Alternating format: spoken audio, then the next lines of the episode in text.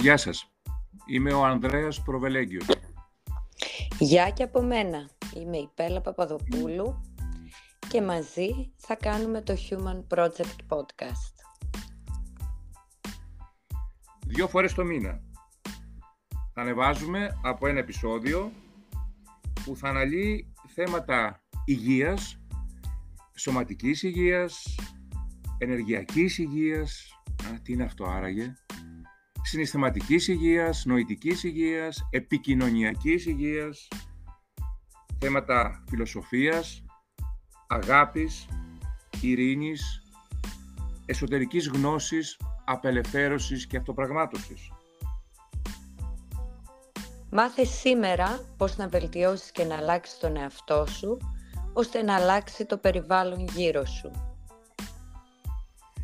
Θα μάθουμε να αναπρογραμματίζουμε το υποσυνείδητό μας.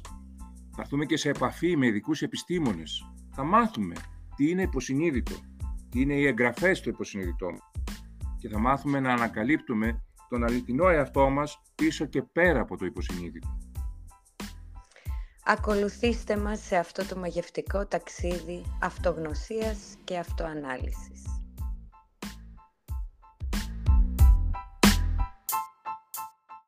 Καλέ, καλησπέρα. Τι θα πούμε σήμερα; Σήμερα έλεγα να μιλήσουμε λίγο για τα είδη της γιόγκα. Τι υπάρχει εκεί έξω; Να δούμε πρώτα με ποια γιόγκα ασχολούμαστε εμείς ακριβώς και μετά να δούμε και για τα υπόλοιπα συστήματα, να πούμε λίγα λόγια. Ναι, βεβαίως. Λοιπόν, εμείς ε, ασχολούμαστε με την ε, Ράτζα Γιόγκα. Είναι, η, ουσιαστικά είναι η γιόγκα του πατατζαλη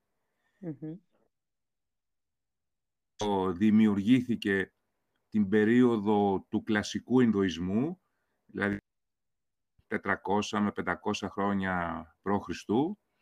Εκεί ο Πατάντζαλη, ο οποίος ήταν ε, γιατρός και δάσκαλος της γιόγκα, συνειδητοποίησε ότι υπήρχαν πολλά διαφορετικά συστήματα παλιά, αρχαία. Είχε πάρει την ιδιαίτερη διαδρομή του, με τις ιδιαίτερες γνώσεις, ιδιαίτερες δασκαλίες, και είπε γιατί να μην συνοψίσω όλη αυτή την αρχαία γνώση που μέχρι τότε μεταφερόταν προφορικά και έτσι πολλές φορές αλλιωνότανε ή χανότανε. Να μην συνοψίζω λοιπόν τα σημαντικότερα από όλα αυτά τα συστήματα μέσα σε ένα σύστημα και να γράψω και κάποια πραγματάκια ώστε αυτή η γνώση να μην ξαναχαθεί ή να μην ξαναλλιωθεί. Έτσι έφτιαξε ένα σύστημα το οποίο το ονόμασε γιόγκα, σκέτο γιόγκα και το οποίο είχε οκτώ βήματα ουσιαστικά. Γι' αυτό και η γιόγκα του Πατάντζαλη λέγεται αλλιώς και αστάγκα γιόγκα, δηλαδή το μονοπάτι των οχτώ βημάτων ή οκταμελής ε, γιόγκα. Αυτά τα οχτώ βήματα, τα δύο πρώτα βήματα είναι τα γιάμα και τα νιγιαμα η λεγόμενη ηθική της γιόγκα, όχι με την έννοια της κλασικής ηθικής ότι άμα τα ακολουθείς αυτά θα είσαι καλό παιδί και θα σε αγαπάει ο καλός Θεός και θα πας στον παράδεισο. Όχι, είναι μια προτροπή για να μπορούμε να έχουμε έναν τρόπο ζωής ώστε να είμαστε πιο ευτυχισμένοι, πιο ήρεμοι και το μυαλό μας να είναι λιγότερο αποσχολημένο όταν θα καθίσουμε να κάνουμε τον διαλογισμό, που είναι η κορυφαία ουσιαστικά ε, τεχνική στο δρόμο αυτό, στο δρόμο της Ράτζα Γιόγκα, της Γιόγκα του Πατάντζαλη ή της Αστάγκα Γιόγκα. Το τριτο βήμα είναι τα άσανα, αυτό που γνωρίζουν οι περισσότεροι ως Γιόγκα, είναι δηλαδή οι σωματικές ασκήσεις. Ουσιαστικά ε, είναι ένα σύστημα τεχνικών το οποίο μας βοηθάει να δημιουργήσουμε ένα πολύ υγιές, δυνατό και ανθεκτικό σώμα, ώστε να μπορέσει να αντέξει χωρίς να μας ενοχλήσει αρκετή ώρα στη στάση του διαλογισμού. Το τέταρτο βήμα είναι αυτό που ονομάζουμε πράνα γιάμα, το οποίο περιέχει αναπνευστικές τεχνικές, μάντρα, μούντρα, περιέχει την ε, ενεργειακή ψυχολογία της γιόγκα, τα τσάκρα, το άνοιγμα, το τζάκρα το επόμενο βήμα είναι το πράτη για χάρα, το αποτράβημα των αισθήσεων. Οπότε αυτά τα πέντε πρώτα βήματα ο Πατάτζαλη τα ονομάζει και εξωτερική γιόγκα ή απαραίτητες θεμελιακές προϋποθέσεις για να μπορέσει κάποιος να καθίσει και να κάνει πετυχημένο διαλογισμό. Δηλαδή, πετυχημένη συγκέντρωση του νου ή προσήλωση. Ναι, ναι. Συγκέντρωση του νου. Τα τελευταία τρία βήματα λοιπόν είναι το ντάρανα, η προσπάθεια που κάνουμε για να συγκεντρωθούμε, είναι το ντιγιάνα, η πετυχημένη συγκέντρωση και αν κάποια στιγμή το καταφέρουμε αυτό μετά από πολύ μεγάλο χρονικό διάστημα, μπορεί κάποια στιγμή να περάσουμε στο σαμάντι, αυτό που ονομάζουμε υπερσυνειδησιακή κατάσταση, έκσταση, άμεση αντίληψη της πραγματικότητας που υπάρχει πίσω από το Matrix, κάτω από το πέμπλο της Ίσιδος, έξω από τη σπηλιά του Πλάτωνα, όπως θέλετε πέσω το, ή αυτό που λέμε η τελική βουτιά μέσα στο βάθος της ε, συνείδησιός μας. Αυτή την γιόγκα του Πατάζελη, την αστάγια γιόγκα, η μεταγενέστερη, βλέποντας ε, το μεγαλείο της, δηλαδή ότι ήταν πραγματικά ένα σύστημα πλήρες, που υπερήχε όλα τα σημαντικότερα κομμάτια από τα μέχρι τότε αρχαία συστήματα της γιόγκα, την ονομάσανε Ράτζα Γιόγκα, δηλαδή η άριστη στο είδος της ή ο ανώτατος γιόγκα ή η βασιλική γιόγκα. Έτσι λοιπόν, όταν μιλάμε για Ράτζα Γιόγκα ή Αστάγκα Γιόγκα ή γιόγκα του Πατάζαλη, είναι ακριβώς το ίδιο πράγμα, είναι ακριβώς το ίδιο σύστημα και είναι το σύστημα με το οποίο ασχολούμαστε εμείς, που ε, ένα κομμάτι, ένα κομμάτι, μπορούμε να το πούμε ότι είναι και το πρώτο βήμα και το πρώτο σκαλοπάτι, στο οποίο πρέπει να πατήσουμε για να ανέβουμε τη σκάλα μέχρι τον πετυχημένο διαλογισμό, είναι η χάθα γιόγκα. Έτσι λοιπόν, μπορούμε να πούμε ότι εμείς ασχολούμαστε με τη χάθα γιόγκα και τη ράτζα γιόγκα, τη γιόγκα του Πατάζελη. Και δηλαδή από ποια συστήματα εμπνεύστηκε ο Πατάντζαλη και έβγαλε το συγκεκριμένο; Αυτά τα συστήματα που προϋπήρχαν της γιόγκα του Πατάντζαλη ήταν ε, η χάθα γιόγκα. Κυρίαρχα στοιχεία της ήταν η έμφαση στην αναπνοή και το να μπορέσεις να κατακτήσεις τη σωστή θέση μέσα σε ένα άσανα Περιλάμβανε επίσης και τη yoga nidra, δηλαδή την εργασία μέσα στην ε, βαθιά χαλάρωση, όπως επίσης και μούντρας ε, και μάντρας και κρύγες και καθαρισμούς. Και επίσης το κομμάτι της πράνα γιάμα ήταν σημαντικό επίσης στην παραδοσιακή, την ε, αρχαία χάθα yoga, να το πούμε έτσι. Ένα άλλο σύστημα το οποίο προϋπήρχε ήταν η τζνάνα, η γκνιάνα yoga, το εσωτερικό μονοπάτι προς την κατάκτηση της γνώσης και της ε, σοφίας. Από τα τέσσερα βασικά μονοπάτια της γιόγκα, που είναι ουσιαστικά η κάρμα γιόγκα, η μπάκτη γιόγκα, η ράτζα γιόγκα και η τζνάνα γιόγκα, η τζνάνα γιόγκα θεωρείται ότι είναι το πιο άμεσο προς την αυτογνωσία και είναι το μονοπάτι της ε, συνειδητότητας που οδηγεί ουσιαστικά στη γνώση της ε, απόλυτης αλήθειας. Αυτό μπορεί να γίνει μέσω της μελέτης γραφών, μέσω της μελέτης ε, ιερών μέσα εισαγωγικά κειμένων, αλλά και μέσω της ε, προσωπικής εμπειρίας του μαθητή Γιώργη, που προσπαθεί να έρθει πιο κοντά στην αλήθεια και στον ανώτερο εαυτό του. Άλλο μονοπάτι της γιόγκα που προϋπήρχε ήταν η Bhakti Yoga, ο δρόμος της λατρείας, όπου εδώ η εσωτερική φώτιση έρχεται μέσα από την εγκατάλειψη της ελεύθερης βούλησης και της προσωπικής θέλησης του καθενός μας προς την αγάπη ενός προσωποποιημένου Θεού. Η κάρμα γιόγκα επίσης προϋπήρχε. Εδώ ε, μιλάμε για, ουσιαστικά για τη γιόγκα της δράσης. Λογικά η λέξη κάρμα μπορεί να σημαίνει πράξη, αλλά και το αποτέλεσμα της πράξης. Ουσιαστικά η κάρμα γιόγκα είναι η γιόγκα της πράξης χωρίς προ... Χρειαζόμαστε από το αποτέλεσμα και τους καρπούς της πράξης μας και οι, όλες οι πράξεις μας να είναι αφιερωμένες ουσιαστικά στον, ε, στον συνάνθρωπο. Να είμαστε συνειδητοί σε ό,τι κάνουμε, με πλήρη επίγνωση, να είμαστε επικεντρωμένοι στη δράση, στο παρόν, έτσι, και να θυμόμαστε, το πιο σημαντικό από όλα, ότι ό,τι κάνουμε είναι αφιερωμένο όχι μόνο στον εαυτό μας εγωιστικά, αλλά στους ανθρώπους, στο περιβάλλον και γενικότερα σε όλα τα περιβάλλοντά μας. Άρα κλείνοντας εδώ θα μπορούσαμε να πούμε ότι η κάρμα γιόγκα είναι το κάνε το καλό που λέει και ρίξτε το στο γυαλό, μη ναι. περιμένεις δηλαδή. Ναι. η πάκτη γιόγκα είναι ε, κάνε το καλό και αφιέρωσέ το στο Θεό, ας το πούμε έτσι. Η Γκιάν Γιόγκα είναι η γιόγκα της γνώσης. Γνώθης αυτών, ας πούμε. Ακριβώς. Και η Ράτζα Γιόγκα είναι αυτή που κάνουμε συνήθως και στα στούντιο που συμπεριλαμβάνει τη Χάθα Γιόγκα. Η Ράτζα Γιόγκα, είπαμε όπως είπαμε στην αρχή, είναι ένα σύστημα που δημιούργησε ο πατατζαλη το οποίο εμπεριέχει τις σημαντικότερες τεχνικές από όλα αυτά που αναφέρω τώρα. Και, και υπήρχαν και, υπάρχουν και άλλα συστήματα τα οποία προϋπήρχαν της γιόγκα του Πατάτζαλη. Ένα από αυτά ήταν mm. επίσης η Τάντρα Γιόγκα. Κατά πολλούς, ε, η Τάντρα Γιόγκα ήταν ε, η αρχική γιόγκα από την οποία προήρθαν όλα τα υπόλοιπα συστήματα. Ουσιαστικά η Τάντρα Γιόγκα ε, στοχεύει στο να βιώσει ο ασκητής, ο γιόγκη, την ένωσή του με το όλον και να κατανοήσει γενικότερα τον πνευματικό κόσμο και τα φαινόμενα της ύπαρξης. Υπάρχει μια λαθασμένη αντίληψη ότι η Τάντρα Γιόγκα ζητάει από τους ασκητές να απαρνηθούν την επιθυμία.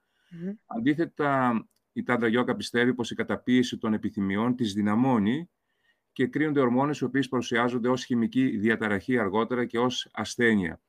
Ουσιαστικά ε, είναι να μπορέσουμε να πετύχουμε την ένωση, μιας και η σεξουαλικότητα είναι από τις πιο ισχυρές ορμές και περιέχεται μέσα στην Τάντρα Γιόγκα, να επιτύχουμε την ένωση και από τα κατώτερα τσάκρα ή μέσα από τα κατώτερα κίνητρα, που είναι η ασφάλεια, η απόλαυση και η επιβεβαίωση, αλλά με μια βαθιά αγάπη και με μια αίσθηση ότι ουσιαστικά αυτός που ενωνόμαστε απέναντι είναι και αυτός μια ψυχή μέσα στην ε, διαδικασία της εξέλιξης. Και τέλος, ένα άλλο σύστημα που προϋπήρχε της γιόγκα, κρύγια γιόγκα.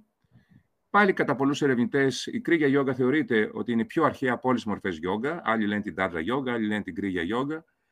Ε, ουσιαστικά είναι μια γιόγκα που σκοπεύει στη ψυχής και σώματος, ώστε να παραμείνει αυτό πραγματικά είμαστε, η αγνή ουσία, δηλαδή η ψυχή, ο χρονοταξιδιώτης ε, του σύμπαντος, πέρα από τις προσκολήσεις, πέρα από τις αποστροφές, πέρα από τις φοβίες, πέρα από τις ε, ε, ανασφάλειες που, που έχουμε μέσα στο χώρο του αισθητού. Υπάρχει μία φράση για την κρύγια γιόγκα, αιώνια ελεύθερα, ελεύθερος γίνεται ο άριστος στο διαλογισμό, ο οποίος αναζητώντας τον υπέρτατο στόχο μπορεί να αποσύρεται από εξωτερικά φαινόμενα και να ελέγχει τον αισθητήριο και τη διάνοια, ώστε να εξαφανίζει την επιθυμία, το φόβο και το θυμό είναι και από τους στόχους που έχουμε στο διαλογισμό στην ε, δικιά μας, στην, στην, ε, ε, στη Ράζα Γιόγκα, στη Γιόγκα του Πατάζαλη.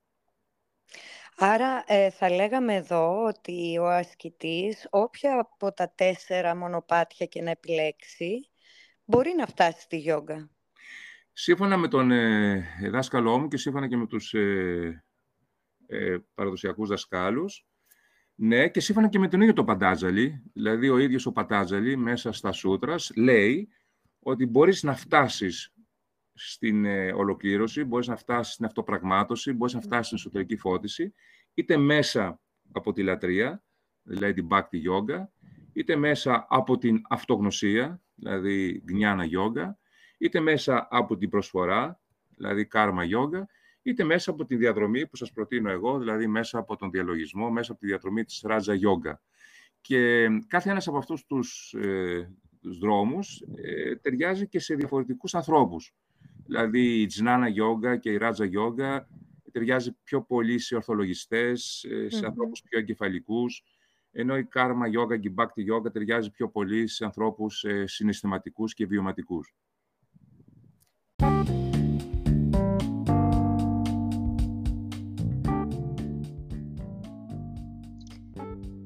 Θέλετε να ακούσετε άμεσα το καινούριο επεισόδιο, μπορείτε να προσθέσετε το podcast μας στα αγαπημένα σας. Ακόμη, μπορείτε να μας ακολουθήσετε στο Facebook, στη σελίδα Yoga and Buddha Center και The Harp Yoga Page, ώστε να παρακολουθείτε και τις αναρτήσεις μας.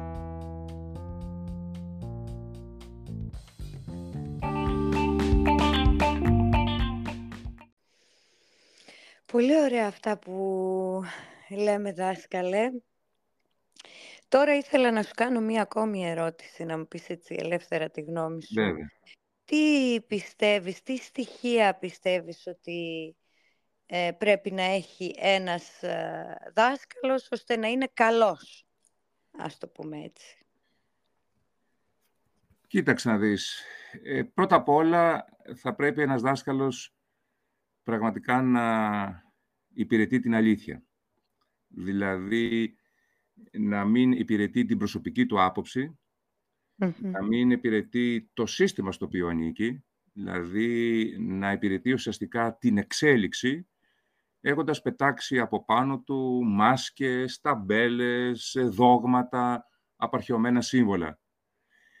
Ε, υπάρχουν πολλοί που διδάσκουν γιόγκα, που στέκονται μέσα στο κομμάτι μόνο των άσανα, αλλά όταν διδάσκουμε μόνο άσανα και μάλιστα όταν τα διδάσκουμε μόνο σε σχέση με το μυοσκελετικό, δηλαδή την ενδυνάμωση, την ευθυγράμμιση, την ευληγησία, δεν κάνουμε καν γιόγκα.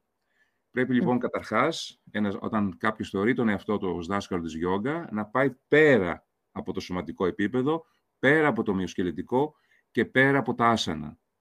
Ένας καλός δάσκαλος της γιόγκα, και υπάρχουν πάρα πάρα πολλοί αυτή τη στιγμή, που μπορεί να διδάξει σωστά τα άσανα. Δηλαδή πιστεύω ότι πια ε, υπάρχουν πάρα πολλοί δάσκαλοι που μπορούν να διδάξουν ε, τα άσανα.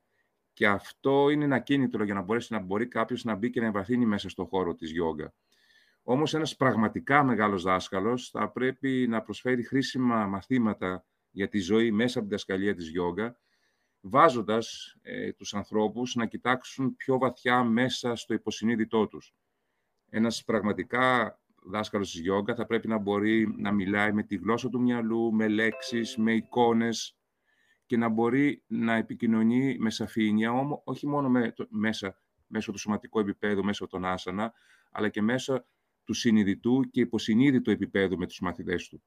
Έτσι λοιπόν θα πρέπει να μπορεί να τους βοηθάει να, να προχωρήσουν, να εξελιχτούν, να τους δίνει κίνητρα και σε καμία περίπτωση να μην τους περιορίζει σωματικά, συναισθηματικά και πνευματικά σύμφωνα με τα δικά του πρότυπα. Αυτό που θέλω να πω εδώ, έτσι, και είναι προσωπικό μου πιστεύω, είναι θα η γιόγκα δεν είναι αυτός σκοπός.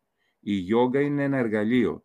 Η γιόγκα είναι το μέσον για να μπορέσουμε πραγματικά να εξελιχτούμε και να κουμπίσουμε κάποια στιγμή αυτό, την κορυφή της πυραμίδας του Μάσλου, δηλαδή να απαντήσουμε στα επεξεκά μας ερωτήματα, να κάνουμε τη βουτιά μέσα στο βάθος της συνειδησιός μας και να συνειδητοποιήσουμε την ύπαρξή μας πέρα από το χώρο του αισθητού. Άλλωστε και όπως λέω και εγώ, ένα μάθημα γιόγκα είναι ένα μικρό μάθημα ζωής. Δηλαδή αυτό το να βγεις από τη ζώνη άνεσή σου, έστω και να μείνεις σε μία ασάνα λίγο παραπάνω, ε, το κάνουμε και στην καθημερινότητά μας. Δηλαδή, αν κάποιος μπορεί να το δείξει αυτό, ώστε να το εξελίξει και να το ανοίξει πέρα από την ασάνα καθεαυτού, μπορεί να φτάσει σε πάρα πολύ υψηλά επίπεδα ενεργειακά, ε, πολλοί ανακαλύπτουν τον εαυτό τους, χτίζουν την αυτοπεποίθησή τους, αλλά χρησιμοποιούμε κανονικά τις ασάνες ως μέθοδο για να ανοίξουμε το μυαλό στην πραγματικότητα και όχι το σώμα. Και να πάμε πιο πέρα και πιο βαθιά μέσα στη δασκαλία της γιόγκα. Γι' αυτό και ο εκπαιδευτής θα πρέπει να είναι υπεύθυνος και να είναι σε ε, τον τρόπο που επιδράει στους μαθητές του, ε, να εκτιμάει τα προσόντα που έχει σχέση με το αντικείμενο που διδάσκει, δηλαδή πόσο καλά και, σε πόσο, και πόσο βαθιά τελικά έχει κατανοήσει ο ίδιος τη γιόγκα και την έχει εφαρμόσει στον εαυτό του, να εξελίσσει τις επικοινωνιακές του δυνατότητες και εδώ πολύ σημαντικό στοιχείο είναι η αυτογνωσία του ίδιου του δασκάλου, να είναι, να είναι ειλικρινής και να είναι και αξιόπιστος.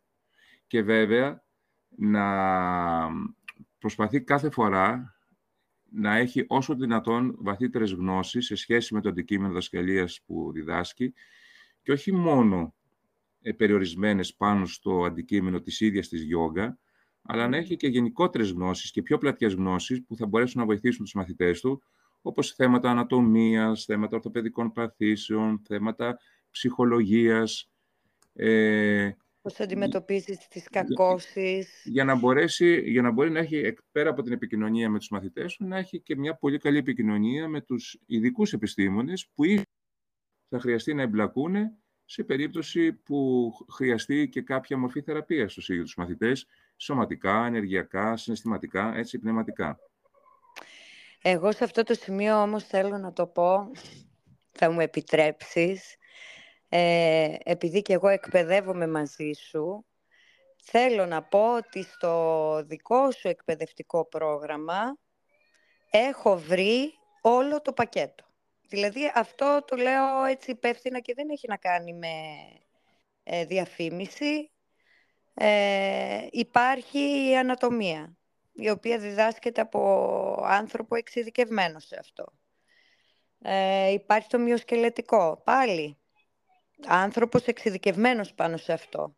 Είναι οι ασάνες, είναι η γιογκανίντρα και ψυχολογία. Είναι όλα αυτά που συζητήσαμε μέσα σε ένα πακέτο. Εγώ είμαι πάρα πολύ ευχαριστημένη και πιστεύω πραγματικά, και στο λέω με το χέρι στην καρδιά, ότι θεωρώ ότι είναι το πιο πλήρες πρόγραμμα για να μπορέσει κάποιος να έχει όλα τα βέλη στη φαρέτρα του, ώστε να βγει ένας καλός δάσκαλος. Φυσικά δεν αρκούν μόνο αυτά, έτσι. Πρέπει και ο ίδιος να θέλει να ακούσει, να μάθει, να έχει τα αυτιά του ανοιχτά, τα μάτια του ανοιχτά, την ψυχή του ανοιχτή ε, ούτως ώστε να θέλει και αυτός να εξελίσσεται. Εγώ όμως όλα αυτά τα όπλα τα βρήκα. Ε, κοίταξε, από τη στιγμή που έχω αποφασίσει να μπω σε αυτή τη διαδικασία να εκπαιδεύω δασκάλους γιόγκα, δηλαδή μελλοντικούς δασκάλους, θα ήταν πολύ μεγάλη αντίφαση όλα αυτά που συζητάμε τώρα θεωρητικά, να μην τα εφάρμοζα και στην πράξη στην εκπαίδευση των δασκάλων. Και επειδή εγώ εκτός από δάσκαλος της γιόγκα είμαι και καθηγητής φυσικής αγωγής και έχω περάσει από ένα πανεπιστήμιο, όπου στο πανεπιστήμιο δεν υπάρχει ένας άνθρωπος που διδάσκει όλα. Δηλαδή, έχεις άλλον καθηγητή για την αθλητική ψυχολογία, άλλο καθηγητή για την ανατομία, άλλον καθηγητή για τις ορθοπαιδικές παθήσεις, άλλον καθηγητή θα σου διδάξει μπάσκετ, βόλεϊ, χάντμπολ. Έτσι λοιπόν δεν μπορεί ένας δάσκαλος να, της γιόγκα, ένας εκπαιδευτής μάλλον, δασκάλων γιόγκα να τα διδάσκει όλα. Θέλει δηλαδή και, και από τη στιγμή που το, η γιόγκα σαν σύστημα έχει και αυτή μια διεπιστημονικότητα και είναι και ένα ολιστικό σύστημα που για, μένα ένα καταπληκτικό σύστημα αυτοπραγμάτωσης και αγωγής υγείας, θα πρέπει και επιμέρους αντικείμενα να τα διδάσκουν ειδικοί επιστήμονες. Είναι κάτι που εγώ προσπαθώ να το πετύχω και μέσα από το Σύλλογο Γιόγκα Ελλάδος και μέσα από την Ομοσπονδία Γιόγκα Ελλάδος. Να τους πω ότι ουσιαστικά η γιόγκα δεν μπορεί να διδάσκεται, ειδικά η εκπαίδευση δασκάλων γιόγκα, έτσι τα εκπαιδευτικά συστήματα, να διδάσκονται από έναν άνθρωπο. Και εγώ συμφωνώ. Μέχρι πριν δεν ήμουν σίγουρη ως προς αυτό, αλλά τώρα που το είδα πραγματικά, πλέον το επικροτώ γιατί ε, και ο διαφορετικός άνθρωπος εμπνέει και διαφορετικά δάσκαλα. Εγώ το είδα τώρα, το βιώνω δηλαδή αυτό το πράγμα και θέλω να το, ε, να το πω. Φυσικά στο έχω ξαναπεί, αλλά θέλω να το πω και εδώ, γιατί μπορεί κάποιος ε, τώρα να αναζητά, να ψάχνει. Εντάξει, ευχαριστώ για τα καλά σου λόγια. Και θα μπορούσαμε να κλείσουμε τη σημερινή συζήτηση με το εξής. Ε, αυτό που χαρακτηρίζει προς τα έξω τη γιόγκα στο περισσότερο κόσμο είναι τα άσανα, σωστά, σωματικές ναι. ασκήσεις. Okay. Okay. Ε, όσον αφορά ε, στα Γιόγκα Σούτρα στο Πατάντζαλι, υπάρχει ένας ορισμός για τα άσανα πολύ απλός, που λέει «Άσανα είναι η στάση εκείνη που είναι mm. άνετη και σταθερή». Από εκεί στη Ράμ σου κάμα άσανα, αν θέλουμε να το πούμε και στα σασκριτικά, έτσι, στα αρχαία ενδικά. Από εκεί πέρα, ε, έχω προσπαθήσει εγώ να δώσω έναν πιο ολιστικό ορισμό για τα άσανα, ώστε να, για να καταλάβουμε ακριβώς τι πρέπει να κάνουμε σε ένα άσανα. Δηλαδή, από τη στιγμή που διδάσκουμε ειδικά χάθα γιόγκα, έτσι, ειδικά χάθα γιόγκα, και από τη στιγμή που διδάσκουμε άσανα μέσα σε ένα μάθημα χάθα γιόγκα, τουλάχιστον αυτά τα άσανα τι θα πρέπει να περιέχουν. Και μιλάμε μόνο για τα άσανα. Δεν μιλάμε ούτε για γιόγκα νίδρα, ούτε για πραναγιάμα, ούτε για διαλογισμό, ούτε για ηθική, ούτε για φιλοσοφία. Άσανα λοιπόν είναι εκείνη η συνειδητή, απόλυτα ευθυγραμμισμένη και ευχάριστη σωματική στάση στη Χάθα Γιόγκα, με συγκεκριμένη διάρκεια παραμονής, πρέπει να μένουμε δηλαδή, και σε απόλυτο συντονισμό και συγχρονισμό με την αναπνοή μας, πρέπει οπωσδήποτε να κάνουμε συγκεκριμένες αναπνευστικές τεχνικές, αλλιώς δεν κάνουμε γιόγκα, και με την εξωτερική και εσωτερική συγκέντρωση του βλέμματος και του νου, που επεμβαίνει εξελικτικά και θεραπευτικά σε φυσικό σώμα, σε ενεργειακό σώμα, μιλάμε για ενεργειακά κανάλια και τσάκρας, σε νοητικό και συναισθηματικό, μιλάμε για συνειδητό και υποσυνείδητο νου, και πνευματικό, ατομικό και συλλογικό ασυνείδητο επίπεδο της ύπαρξής μας και που βοηθάει στην αρμονική λειτουργία όλων αυτών, δημιουργώντας μια σύνδεση ανάμεσα στην ύπαρξή μας, στον χώρο του αισθητού και στις άλλες διαστάσεις. Αυτό δηλαδή, όλα αυτά θα πρέπει να δουλεύονται μέσα σε ένα άσανα. Όσο παράξενο και αν φαίνεται, εσύ το έχεις βιώσει στα μαθήματα που έχουμε κάνει, όταν μέσα σε ένα άσανα δουλεύουμε συγχρόνως στο σωματικό επίπεδο, στο μυοσκελετικό, δουλεύουμε με το άνοιμα, το τσάκρα, δουλεύουμε με τη σχέση του τσάκρα με το ενδοκρινικό σύστημα, δουλεύουμε τη σχέση ενδοκρινικού συστήματος τσάκρα με τα συναισθήματά μας και με το περιεχόμενο του υποσυνειδήτου μας. Για κάποιον που ακούει λοιπόν θα καταλαβαίνει ότι ε, όλο αυτό δεν είναι έτσι εύκολο και απλό. Δηλαδή μπορεί να βλέπεις κάποιον να μένει σε μία άσανα. Αυτό δεν σημαίνει ότι απλά κάθεται εκεί. Είναι πάρα πολύ δύσκολο να συγκεντρωθείς πραγματικά και να μπεις μέσα στο σώμα και να δουλέψεις και με την ενέργεια ενώ πειθαρχείς ώστε να κρατήσεις ε, τη στάση αυτή όπως πρέπει να την κρατήσεις. Ώστε να μην σε τραυματίσει. Έτσι, σωστά. Να μην σε τραυματίσει κιόλας, mm. εννοείται, φυσικά. Εμείς λοιπόν επιβλέπουμε αυτή την κατάσταση και καθοδηγούμε αυτή την κατάσταση στην πραγματικότητα. Αλλιώς όλα τα άλλα είναι για μένα γυμναστική, είναι κάτι άλλο. Πολύ ωραία πράγματα είπαμε και σήμερα, δάσκαλε. Ευχαριστούμε πάρα πολύ για το χρόνο σου. Και εγώ. Θα τα πούμε σε νέο επεισόδιο. Θα τα πούμε ναι, την επόμενη φορά. Τι σκέφτεσαι να συζητήσουμε την επόμενη φορά; λέω να πάμε λίγο πιο ενεργειακά την επόμενη φορά. Ωραία. Να πούμε σε πιο φιλοσοφικά ζητήματα για λίγο. Εντάξει. Καλή Είναι συνέχεια. έκπληξη. Καλή συνέχεια. Γεια σας.